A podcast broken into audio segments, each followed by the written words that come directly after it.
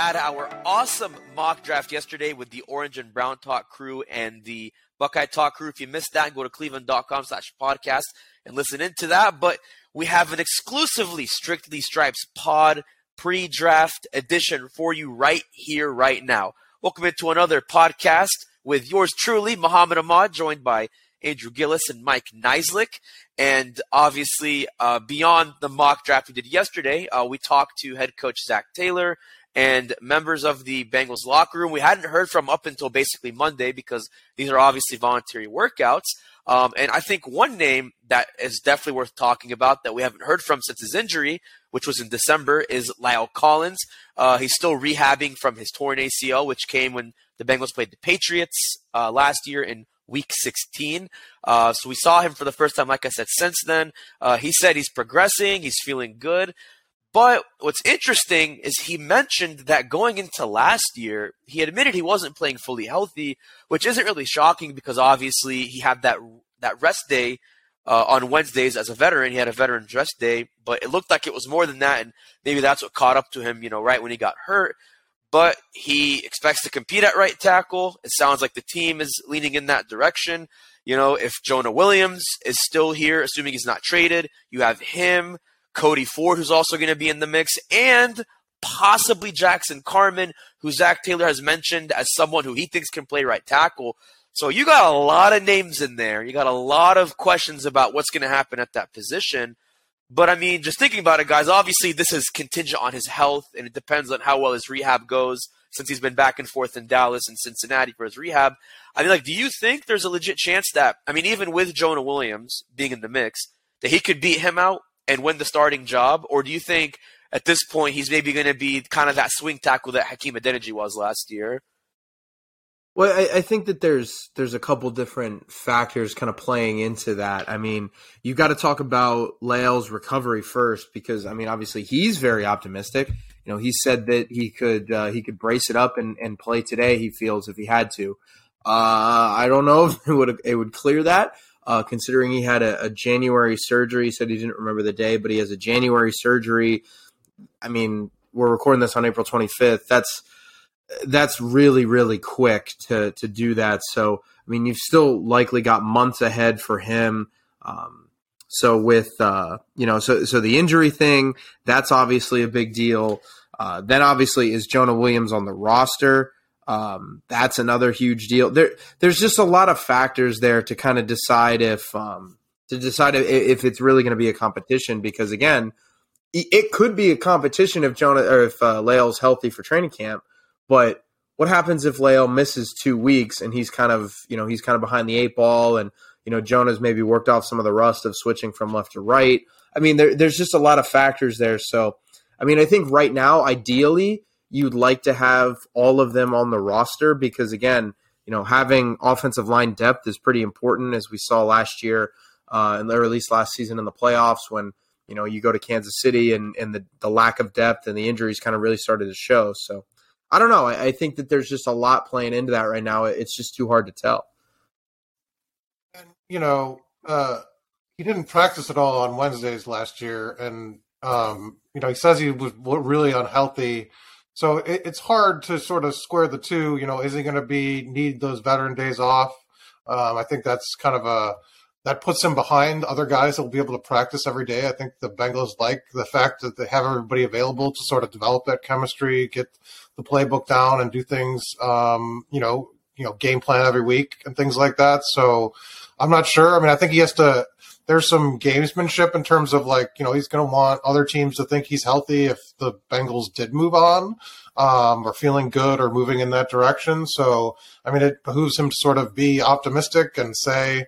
Um, hey, I'm ready. Let's go. Let's do this. Um, you know, I think if he's on the roster, he's going to compete for playing time because he's a veteran um, and he's a good option to have, you know, to push guys. But at the same time, no, I don't think he's ready today to suit up. I think that would be obviously a disaster. But um, yep.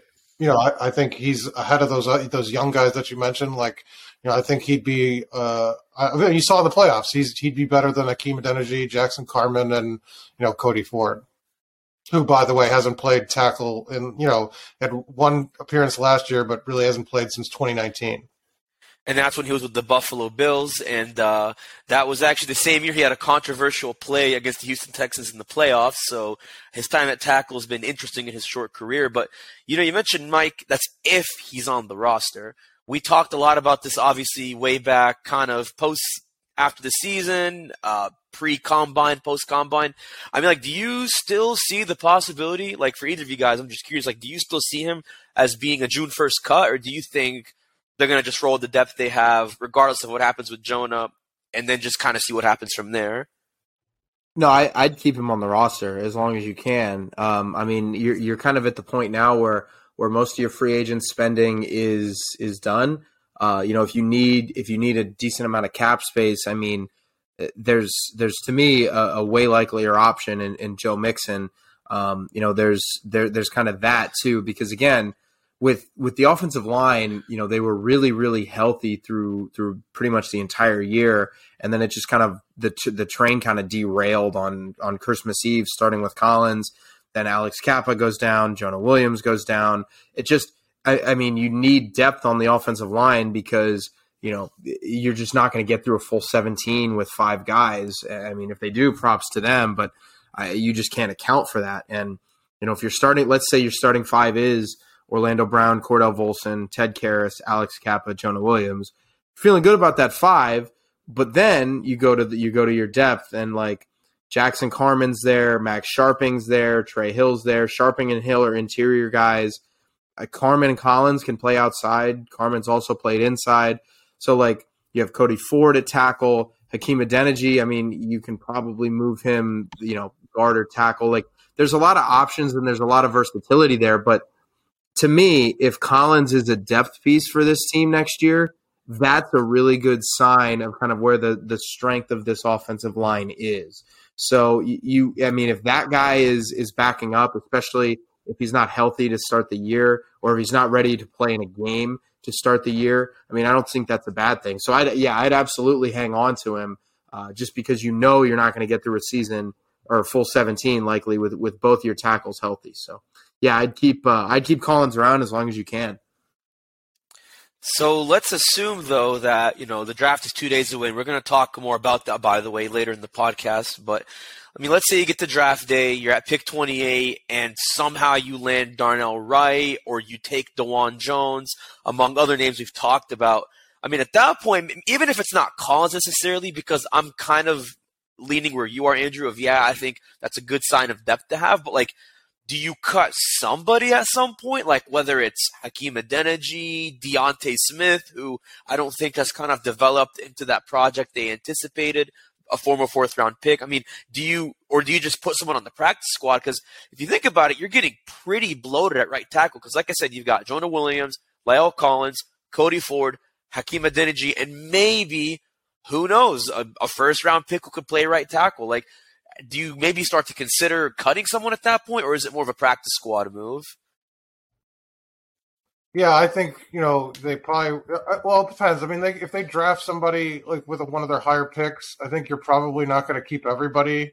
Um, I mean, practice squad is certainly a possibility, um, but I, I, think you'd have to sort of um, balance sort of the numbers there. Um, but if they say, "Hey, we're really good with the numbers we have," Um, you know, maybe just one goes on the practice squad and everybody else is part of sort of the 53 uh, man roster. Um, you know, I, I, think they want to give themselves depth. I think they got um, hit hard last year with injuries, obviously, and so I think that they're being sort of extra cautious in terms of, um, you know, trying to make sure that that's not a problem again. Yeah, and if you look at like their practice squad, I mean, really the only other names you got are Devin Cochran and Nate Gilliam. Gilliam's an interior guy, so as far as tackle goes, the only other guy you have on your practice squad is Devin Cochran, which I mean that's pretty much it. He's never played an NFL snap, and then yeah, you got Jackson Carman on the left side. Presumably, if you want to kind of spread it out, or you put D'Ante Smith there and keep Carman in one of those two tackle spots. But like you said, I mean, it's really going to come down to La'el Collins or Jonah Williams. Now, what I'm posing as a hypothetical, because like we've established, like this can only happen if and when Collins is healthy. But let's say Collins is just somehow good to go. He does really well with his rehab and he starts training again and he can compete with Jonah Williams. I mean, just based off of what we saw last year. I mean, we don't know how they're going to look on the field till we see them, but based on what you saw last year, like who do you think has a better chance of winning that spot? Is it Collins with the experience he's had at right tackle, or is it Williams who you know they gave a fifth year extension to and is a first round pick and I got the really high on? I mean, like. Do you, do you, I mean, I know the plan is to move him to right tackle, but like, do you see him beating out Collins for that job? I mean, I think it'll depend. I mean, J- J- Jonah Williams has to sort of show us how he's going to make the transition to the, the, right side of the line. It's not easy. Um, I mean, it's not it's not moving from the interior outside or outside of the interior, but still um, you're changing footwork, changing your, your hand placement and things like that. So, I mean, you know, there could be some some rust, and so, I mean, he hasn't played it I think since early in his career at Alabama. So, I mean, that's not going to be um, you know we don't know if he's I mean, he's, he's kind of upset about the trade. Is he working on those things by himself? Is he um, sort of hoping, you know, holding out hope that he's traded? You know, I think it'll be interesting to see when he kind of reports and when he sort of starts making that transition. I think the longer that takes, the better, you know, La'el Collins, uh, if he's healthy, um, will be able to sort of, um, you know, get a foothold on the job. But I think, it'll be an interesting competition. I don't think we'll be able to sort of make a, uh, you know, I am not sure who the favorite is because I think, you know, obviously both are, you know, Williams is also rehabbing an injury. So um, both have some things going on that um, they'll, they'll need to work through. What do you think, Andrew? Sorry, I was uh, I was busy. The Bengals just picked up yep. Joe Burrow's fifth year option, uh, so I was wow. scrolling through Twitter as Mike was answering that. Um, I mean, okay, really news. It's like the most no brainer thing in the world. Um, so uh, yeah, we have a little bit of live. Po- I mean, feels like every time podcasters do this, it always happens like right when they end recording. So uh, this is good that this is happening while we're on the podcast. Um, but yeah, oh yeah, Burrow. Um, that's I mean, look, uh, long term negotiations are still kind of ongoing.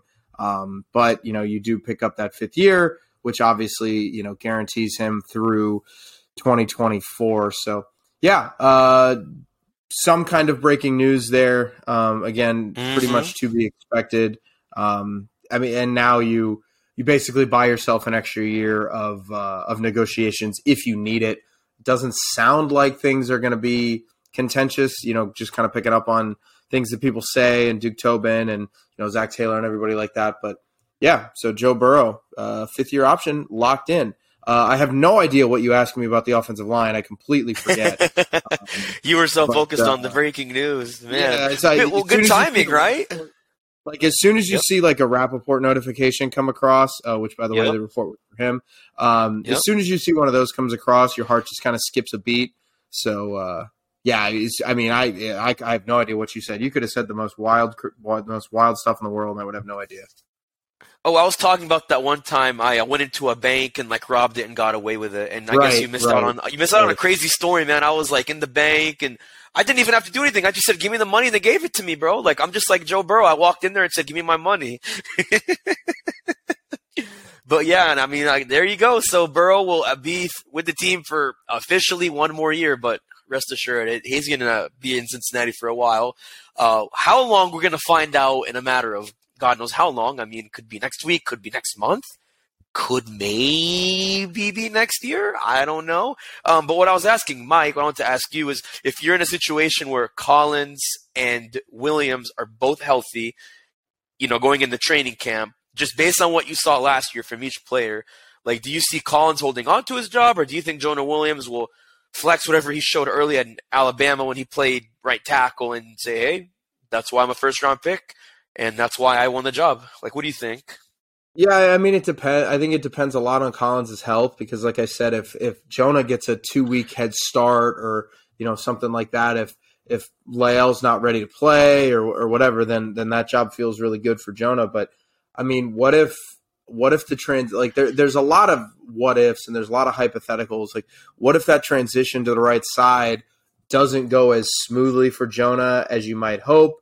and La'el's healthy and he looks good in the first week of training camp, and then all of a sudden the I don't know, throw a dart, the uh, Arizona Cardinals left tackle goes down. Like there's there there and then I mean, are you open to a trade of Williams? Then like there's there's a lot of different kind of hypotheticals here. So I mean, I would That's start fair. with Jonah. Um, you know, I think you have to start there, uh, but I think you can pivot if necessary. And I mean, that's kind of one of the benefits of having that depth because, like I said, if Jonah's if Jonah's there and Jonah's your right tackle, that means you feel at least decent, at the very least, about kind of what he can do there. Now all of a sudden you have him at right tackle, La'el's a backup, and you have a guy who was you know on your starting offensive line last year who's now a backup. And for all intents and purposes, that offensive line should be better than it was a year ago. So, yeah, I, I just think that um, you're going to have to wait and see. And I mean, a lot of it's dependent on Collins' health because if Collins is not ready, then I don't really see a situation in which uh, Jonah Williams on the roster doesn't start. When we come back, we're going to pivot this conversation to the draft, which is the talk of the land all across the NFL right now. But before we get to that talk, we want to remind you guys to sign up for our Strictly Stripes newsletter. It is the best Cincinnati Bengals news, opinion, analysis newsletter out there. Sign up at cleveland.com slash newsletters and make sure you click on Strictly Stripes newsletter for the option. It's free. It's in your inbox every morning and you get the best insights and reporting from me Mike, and Andrew. Don't go away. We'll be right back on the Strictly Stripes podcast. All right, thanks for staying with us on the Strictly Stripes podcast. So we talked a lot about the health of the right tackle position for the Bengals, but that could be affected by what happens in two days, which is the big day, the NFL draft this Thursday in Kansas City. Uh, before we talk about the draft, though, I want to remind you all to sign up for Cincinnati Football Insider. It's our subtext service where we bring you the latest and best breaking news opinion analysis before social media, before the web, and before anywhere and anyone else. See, it means you're special. You're so special. We tell you before we tell anyone else. So join the Cool Kids Club. Go to cleveland.com slash Bengals and sign up. And Mike, I know you've been all over subtext lately, talking a lot about the draft and the Bengals being back at workouts. I mean, you know, what do people need to know about subtext that I didn't even mention already? That's so awesome.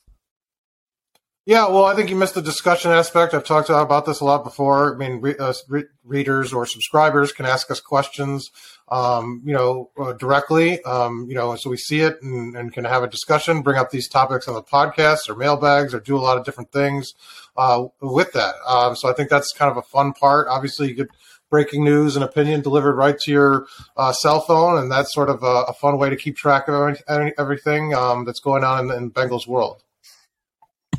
Wonderful, wonderful. So, kind of going back to our draft talk, like I mentioned, we've been hypothesizing, if that's even a word, assuming, projecting basically what we think the Bengals will do at certain positions and where they're going to handle those positions. I think we have to start with running back, obviously, because that's one of the most pressing needs right now, because you need one no matter what happens to Joe Mixon, pending his legal case and what have you. But one thing I think was interesting from Zac Taylor that he talked about is, you know, he was very vague when I asked him, like, what do you kind of look for in a running back? But, you know, when he was kind of asked about pass block protection from a running back, you know, you could tell that that was something that was very important to him and very important to the offense, which makes sense because that's what Perine gave them. Obviously, you look at his PFF numbers, which we could go through for days. He was one of the best at being a pass blocking running back. And so I don't know if that's exactly going to be like the deal breaker or what stands out for the Bengals on their draft board because only we, you know, they know what they're draft board looks like. But you know, you look at some of the best mid round prospects who are good with that, just based on film and based on PFF numbers. You've got DeWayne McBride, who we selected, I think, in our last mock draft we had last week or the week before that, one of those two weeks. We had him on one of our mock drafts. Uh, Chris Rodriguez from Kentucky, who I covered uh, his freshman year when I was, you know, covering the Cats when I was a student. Um, he was one of the better pass block protectors at his position last year. This is a name we haven't really talked a lot about. You got Tyjae Spears from Tulane. I don't know if he's necessarily slept on. I think he's a very solid mid round pick. There's a reason why we haven't heard much about him. But I think one of the sneaky things about him is he's got a really good uh, look when it comes to, like I mentioned, kind of pass block protection. The PFF numbers kind of match that. But here's the thing, though one of the best pass blocking running backs in this entire draft it's a no-brainer. I'm sure Andrew knows the answer. It's Bijan Robinson. I mean, we could talk about how fast he is, how strong he is, everything about him. Guess what? He can pass block too. So at that point, I mean, I mean, if Bijan is there, you take him. I think no matter who else is there, except maybe, actually, no, you got to take the guy if he's there. But like, let's say here, here's a hypothetical. Since I mentioned this, and this kind of proves the point. Let's say you're at like pick 22, 23 and he's still on the board. You're at 28, and you you don't want anybody to take him. Like you're like, we gotta get him. We really want him. Even if you're high on Michael Mayer or whoever else, you want him. I mean, is there a situation where like you consider trading up, or is it not worth going all out for a guy like Bijan Robinson? Well, I've long said that I think the Bengals should be open to trading up. I don't know if it for be for a running back, but um, if there's somebody on the board that they feel like could be an impact player, um, you know, I don't see uh, that why you have to be precious about keeping picks like down the line um, uh, in a spot where um, you know you're one or two players, and I think you know people can have heard me say this before away from winning a Super Bowl. I think you need to be aggressive, I, but that's not how Duke Tobin has operated. Um, he so I'd be surprised, I guess, if they did do that um, but I wouldn't, um, you know, begrudge them um, for making a, a, move.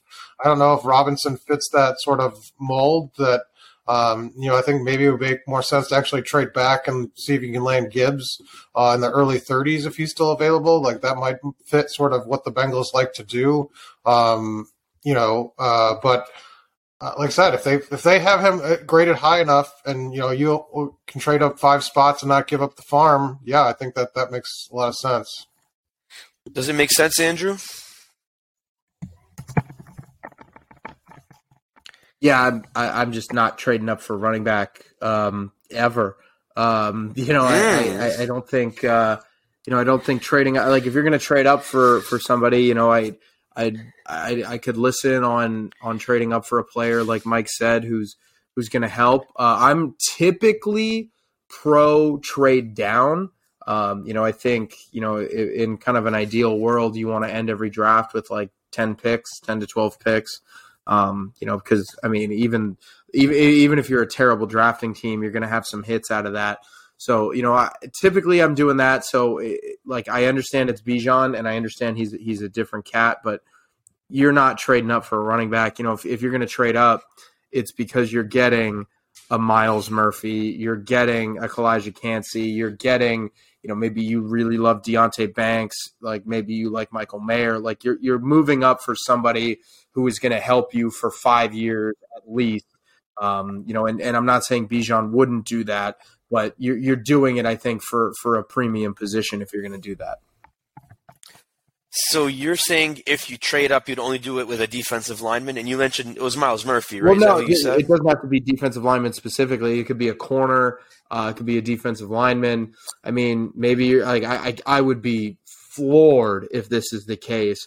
But I mean, maybe Paris Johnson's there at 20, and you really like what he can do. Like, and then it makes a Jonah trade more attractive. I don't know. Like, there, there's a billion different scenarios that could kind of happen. Um, but yeah, I, I, am not moving up for a running back. I, if I, if I'm going to move up, you know, it would be for a, a premium position, a position of of significant value. You know, like I said, where you're getting a pass rusher, you're getting a defensive back, uh, you're getting a tackle. Um, you know, may, I mean, I, I know we did this in our in our massive mock draft the other day you know, if you want to move up two picks for a fourth round pick, that's fine. Um, if you want to get Mayer or something like that, I just, you know, I, I wouldn't be moving up a significant amount, if at all, for, for a running back. I just don't think that that's a, a smart use of resources. Ever? Or just with Robinson? ever. I mean, if there, I mean, like hell, if there was a running back that you would want to move up for, it would be Bijan Robinson. But I mean, if you're going to move up, from you know 28 to 23 i mean what is that a third round pick and a fifth round? I don't know like i, I would have to look at the trade chart to kind of see because the trade chart's actually pretty accurate. Um, but you know i looked up the uh, the trade chart like in our like i said in our mock yesterday um, and you know in our hypothetical world we made a, a brief switch with the cowboys where we moved up to 26 and that cost us a fourth round pick but that was also kind of like a fair trade compared to the draft board. So for me, I mean, I'm not giving up a significant amount of assets to go get a running back, especially, I mean, when this team has other needs. And uh, I understand it's Bijan, but yeah, I'm just, I'm not, I'm not interested in that. No, I think that's fair. But speaking of defensive line, I mean, I think this was where Zac Taylor was the most vague. Was he literally said we just want a guy who fits our needs, and he just said it's kind of a year to year thing as far as like you know different needs playing that position. So, I mean, I would imagine if if there's even a mold you could imagine, I guess it's the DJ Reader, BJ Hill mold. You know, they're both six two. They're both about I forget their weights, but I know they're both at least 300 pounds. So I, I guess that's kind of a blueprint. But I mean, I feel like I mentioned, oh, if Bijan is on the board, you have to take him. Well, I think if he's well off the board by that point, which he'd have to be, I think, especially if the Cowboys trade up to take him, which seems like a possibility. Let's say you have Calijah Kancey on the board. I think you got to run to him, not because I think he's the next Aaron Donald. I know the those projections are overblown, overhyped. I get it. They both went to Pitt. They're both undersized, and he ran like a hundredth of a second faster with his 40 yard dash. But I mean, I don't know, Andrew. Like, if you see Calijah Kancey there, and you think about DJ Reader, almost turning 30, you know, on a team where they don't like to extend guys past their 30s, like, do you say Calijah Kancey, welcome to Cincinnati, or do you still feel gung ho, or I guess high on like someone like Michael Mayer? if he's well, there it, too. I mean, it, it depends. Uh, you know, I think is Myles Murphy there. Uh, I mean, is mm. um, I'm trying to think is is Murphy there? Is Kancey there? Did one of the corners fall? I, I just think that there's so many hypotheticals here. Um, yeah, I mean, Kancey would be, I think, a really good pick because I think he'd be a great three tech. Um, you know, you pair him with Reader, you get a little bit more of an interior pass rush, and you know, you would hope that that helps out Trey Hendrickson and Sam Hubbard um, kind of collapses the pocket a little bit more. He is a little undersized, so maybe that would be the reason why he would fall. But again, I, I, I just don't see, um, you know, I, it, it's hard to count out really any scenario. So, I, I mean, if Kancey's there, he's got to be at the top. If like, I mean, he's the number one guy on the board, or he's he's near it, uh, just because of you know, kind of when, when you look at who he is as a player and kind of what he can give you. Uh, I think it, it fits a position of need for the Bengals. And uh, I mean, it, it, really would kind of boost your defense. So Kancey, to me, is is a player that if he's there, you feel really good about. Yeah, I don't know. I I, I haven't been, I've seen Kancey play. Uh, you know, covered uh, the Virginia Tech when they played Pitt. Um, oh, that's I'm not right. Sure that he's the, the sort of impact player, um, especially in the short term. Um, you know, how much would he get in that rotation? Um, yeah, I don't, I, I don't know about that one. I, I mean, I know he's kind of like been a late riser in sort of the draft uh, process, so um, you know, there's there's a lot of buzz around him right now, but I'm not I'm not necessarily sold on sort of that like uh, you know uh, the defensive interior guys uh, at that spot. You know, Bryan Bresee is another one where I, I'm I'm just not as sold on them as maybe um, you know some others, and so um, you know, I, I, prefer an edge rusher as opposed to an interior guy. Um, but that's just kind of my view of it. I don't think either or is the wrong choice. I mean, we talked about kind of the way Trey Hendrickson played last year and, you know, his contract, which is, you know, coming to an end sooner than later. I mean, that's not a bad option to build on now, you know, and I think, yeah, like maybe the more pressing need is defensive tackle because Reader is actually going to a contract year, and you don't know about BJ Hill beyond 2023. But yeah, I think it just depends on if Murphy's there, if Kancey's there, or I mean, really, if only one of them's there, it narrows down the option. Like if Kancey's gone or vice versa, then you kind of have your your bearings there. But I guess just to kind of wrap up here, um, you know, tight end is a position I want to kind of get back to because I mentioned Michael Mayer's name. You know, one of the things I also think sort of solidifies what they're looking for in a tight end is kind of like with running back, and especially with tight end, they want someone who's a good run blocker. Because, um, I mean, you, you know, a lot of times with those formations, you're going up against defensive ends, which in some cases, like the Browns, where your best player is basically Myles Garrett, you may have to go against the Myles Garrett, you know, in, in some formations. And so at that point, like, let's say you have Dalton Kincaid and Michael Mayer both on the board. We we can all agree that Kincaid's the better receiving tight end, But Mayer, even if he's not the best blocker, he's a heck of a lot better of a blocker and way more athletic. Does that make that option much easier? Or, you know, let's say both of them are off the board even. So this is kind of a two part question. The first part is do you kind of go with Mayer or Kincaid? And the second part is if not, you know, do you lean towards Darnell Washington, Luke Schoonmaker? Do you go even lower and look at Josh Whyle? Because those are also like guys who are really good at pass blocking too and run blocking. Yeah, I mean, I I, I think uh, Kincaid or Mayer at that spot are you know no brainer picks, uh, especially with with the need you have at tight end. Um, I don't know you know what they view it internally as to who they would have uh, rated first. I'd have a hard time believing both would be available at that spot. Um, but I also think that you know there's something to be said for how talented of a group of tight ends there is, and I mean they could get somebody in the second or third round I know you didn't mention Sam LaPorta. He's out there. Uh, Schoonmaker, I think, is a good option. So, I mean, there are other guys that could probably come in and compete and give them, you know, some uh, important snaps here.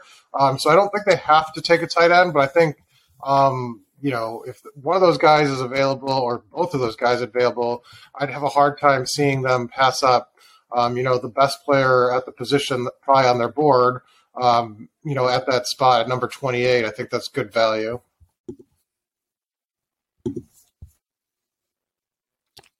What do you think, Andrew? I mean, do you do you do you lean kind of where Mike is saying with the value, or do you sort of think ahead and, and think, okay, we can maybe I guess what I mean is like if Mayer and Kincaid are both gone, and you know you can get a Darnell Washington or a Luke Schoonmaker, or maybe like Marshon Ford even from Louisville, who's a good pass blocking end. Like, do you just kind of just anticipate that one of those guys is on the board by that point, and, and just hope to go for one of them? Well, yeah, I mean, if if Kincaid and and Mayer are gone, um, you know, you, I, I would kind of be surprised if if Musgrave and, and Washington are, are high on that board because if both of those tight ends are gone, I mean, I don't think that. I mean, there's there's 27 picks before the Bengals. I'm not sure that this is like, you know, it's just a math problem at that point. I mean, how many quarterbacks go? Like, there's a lot of talk right now about you know maybe Hendon Hooker sneaking into the first round. Like, what happens if you get five quarterbacks that go in the top 27 and both tight ends are gone? Okay, well, then somebody's dropping. Like, one of the tackles that isn't supposed to be there might be there. One of the defensive linemen that's supposed to be there might be there. So to me, I just I look at that and and say that you know if if Mayer and Kincaid are not there, it's not even that you feel good about the tight ends later. It's that somebody who you didn't think was going to be at 28 is probably going to be at 28. Yeah, I think if you're looking at like options outside of number 28, like if you're looking second, third, you know, whatever round beyond that, I mean, I think you can't go wrong with either of those names. Darnell Washington is interesting. Like, I feel like at that point he'd be more of a, uh, I don't want to say they'll use him like a Hakeem Adeniji, like a jumbo tight end, but like he wouldn't really fit what they're looking for outside of the blocking, obviously. Great receiver, but I just feel like if you're looking for a receiver and a blocker, I like Luke Schoonmaker. I know Mike is high on him. He's talked a lot about him on this podcast. And heck, I mean, if like for whatever reason you don't shop for a tight end until like the fourth, fifth, sixth round, like Josh Whyle's from down the street, who knows where he is on the board? I mean, I mentioned Marshon Ford. You know, he might be a sneaky pick depending on where he lands, but like I said, I'm just nitpicking whatever details we got from Taylor, thinking, hey, so does that mean there's a chance for Bijan Robinson or Michael Mayer? And I could be completely wrong, but that's the beauty of this podcast. I want to wrap up with two quick things. One, somewhat serious, and then something not even serious at all. I mean, we didn't mention this yesterday because we were doing our mock draft pod, but Aaron Rodgers to the Jets. It's officially done. We can finally stop talking about it because it's a done deal. He's been traded for basically a bunch of picks that fleeced the Jets and gifted the Packers. Long story short, I mean, like, do you guys agree? Are the Jets getting fleeced here, or is Aaron Rodgers just going to look at everyone and say, "I am still the MVP. I am still playing my best ball, and you guys can't stop me"? Or are we just going to laugh and say, "Eh, he pulled a Brett Favre. His career's done. He he's just going to get nothing out of this." Like, I mean, what's what's your instant impression on that?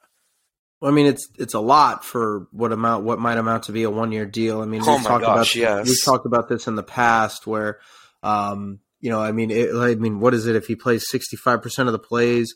He, you know that that second round pick next year becomes a first.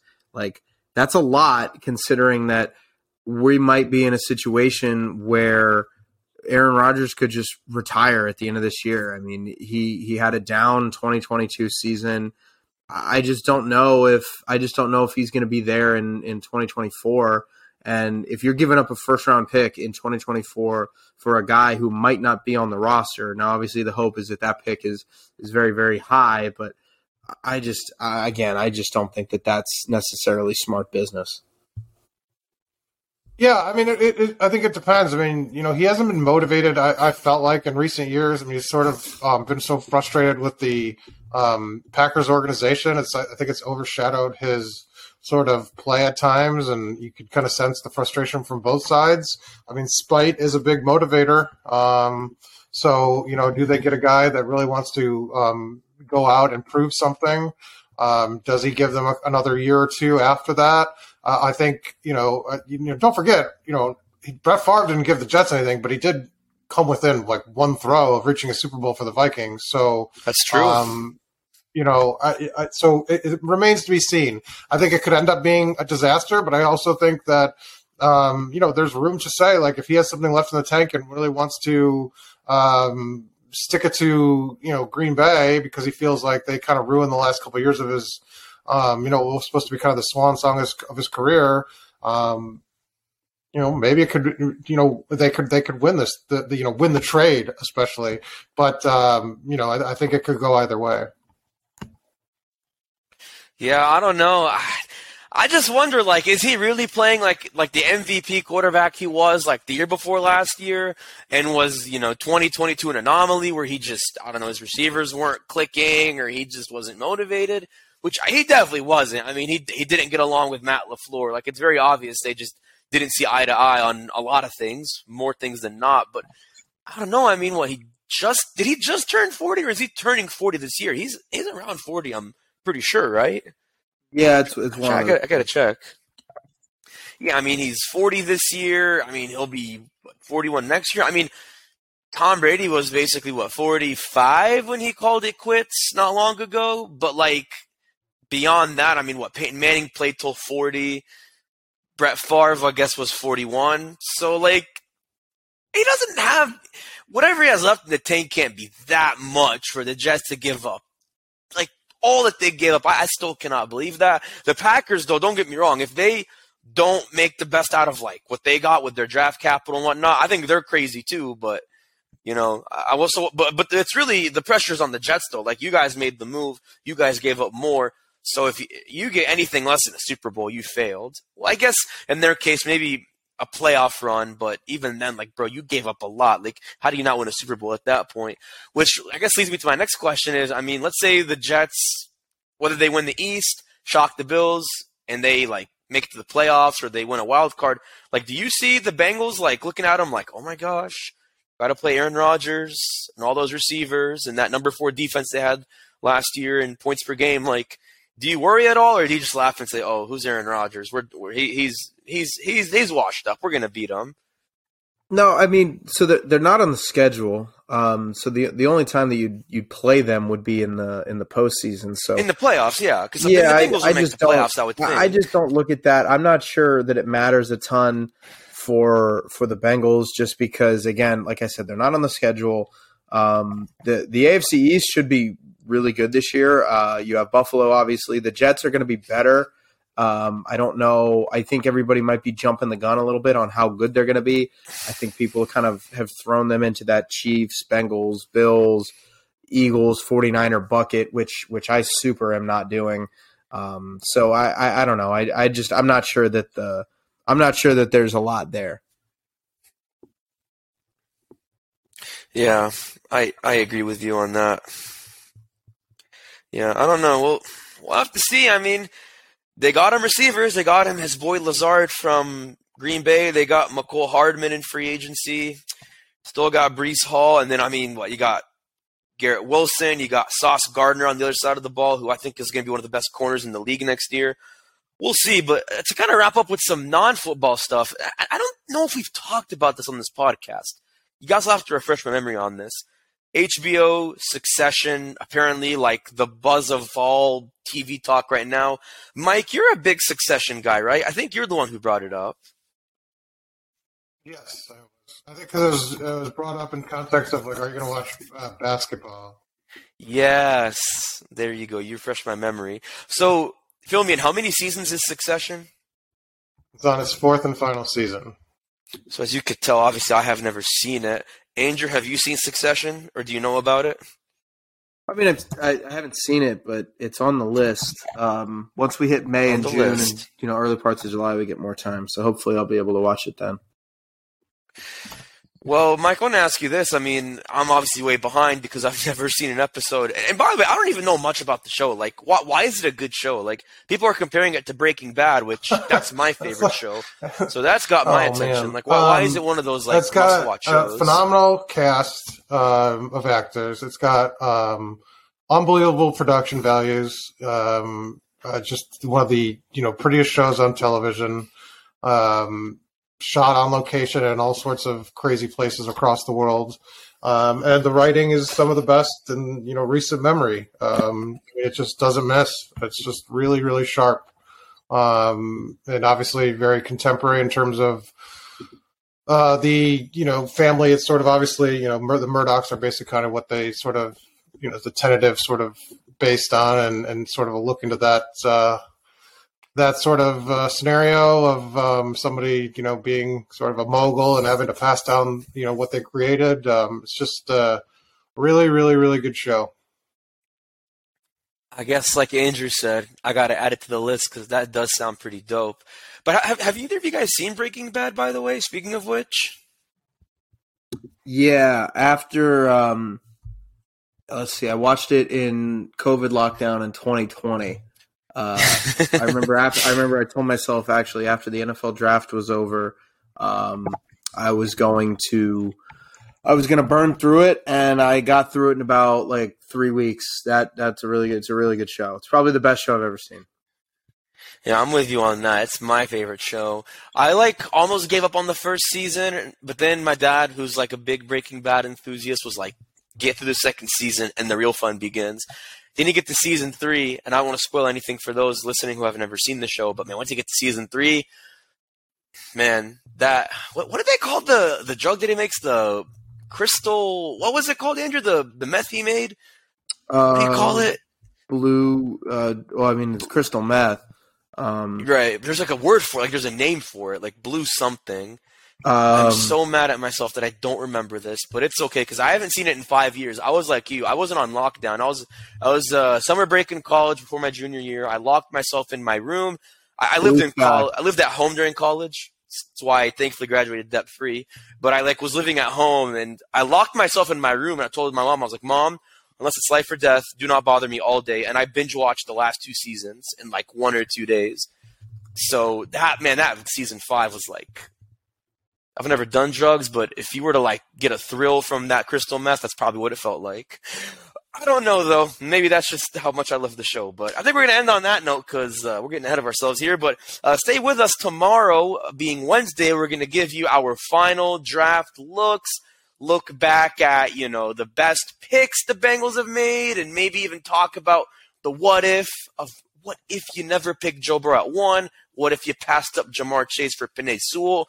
It's going to be a nice, nice, fully loaded pre draft podcast. So make sure you tune in. Once again, for myself, Andrew, and Mike, I'm Mohammad Ahmad. See you then.